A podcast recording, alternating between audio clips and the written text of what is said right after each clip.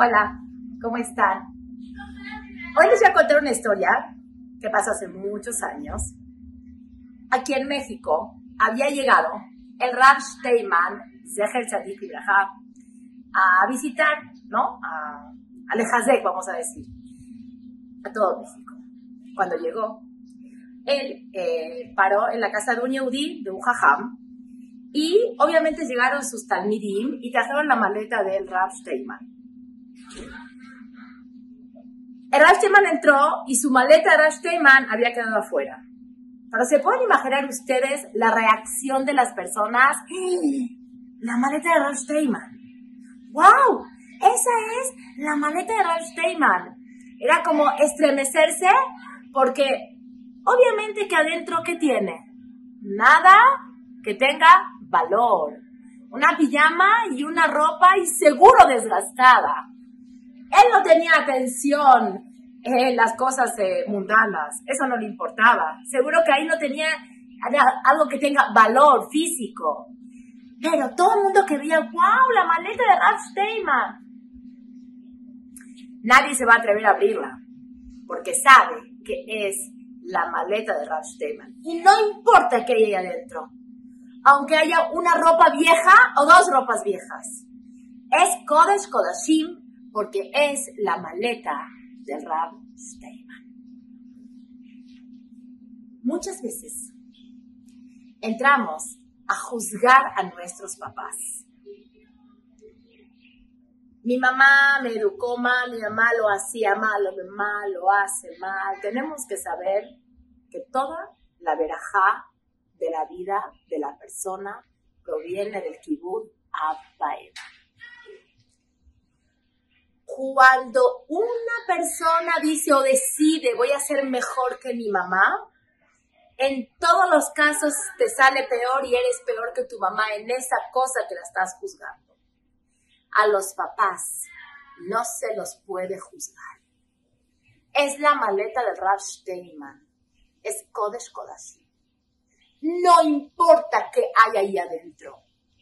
No importa si adentro de mi mamá o de mi papá no hay nada de valor porque puede ser que son gente afino que me el Kippur o, o no cumplen nada, no importa. Es el papá que Hashem lo puso al lado de Akadosh Barujú. Cabeta vieja Betimeja está al lado de Ani Hashem lo queja. Es el Hashem de tu casa y no los puedes juzgar. O sea, no puedes ni empezar a abrir la maleta. ¿Qué quiere decir? A ver cómo hacía mi mamá, si lo hacía bien y si lo hacía mal. A ver lo que hacía mi papá. Azul Leikanes. Se Codes Kodashim. Es un paquete cerrado, secreto, Codes. Cuando entras a juzgar te salen las cosas mucho peor. Mi mamá es Kodesh, Kodashim, mis papás son Kodesh, y no puedo entrar a su vida a esculcar a ver qué hicieron bien y qué hicieron mal. Porque cuando te metes en eso, te metes en problemas, que al final de todo, Mina Shamaim tú lo haces peor. Obviamente que toda persona tiene que querer mejorar y ser excelente en la vida, independientemente de lo que hizo mi mamá. Yo quiero ser una buena, si tu mamá no era, no te daba cariño por decir, yo quiero dar cariño a mis hijos. Sin decir, mi mamá no daba y quiero dar. A mi mamá es un codes así. Es un paquete cerrado, un paquete de boreola.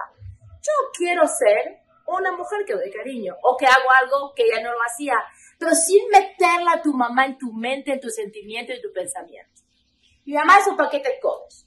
Yo y la respeto la respeto con todo mi corazón. El Kibuda Baem, que sepan que es el, la shefa de toda tu vida, viene, proviene del Kibuda Baem.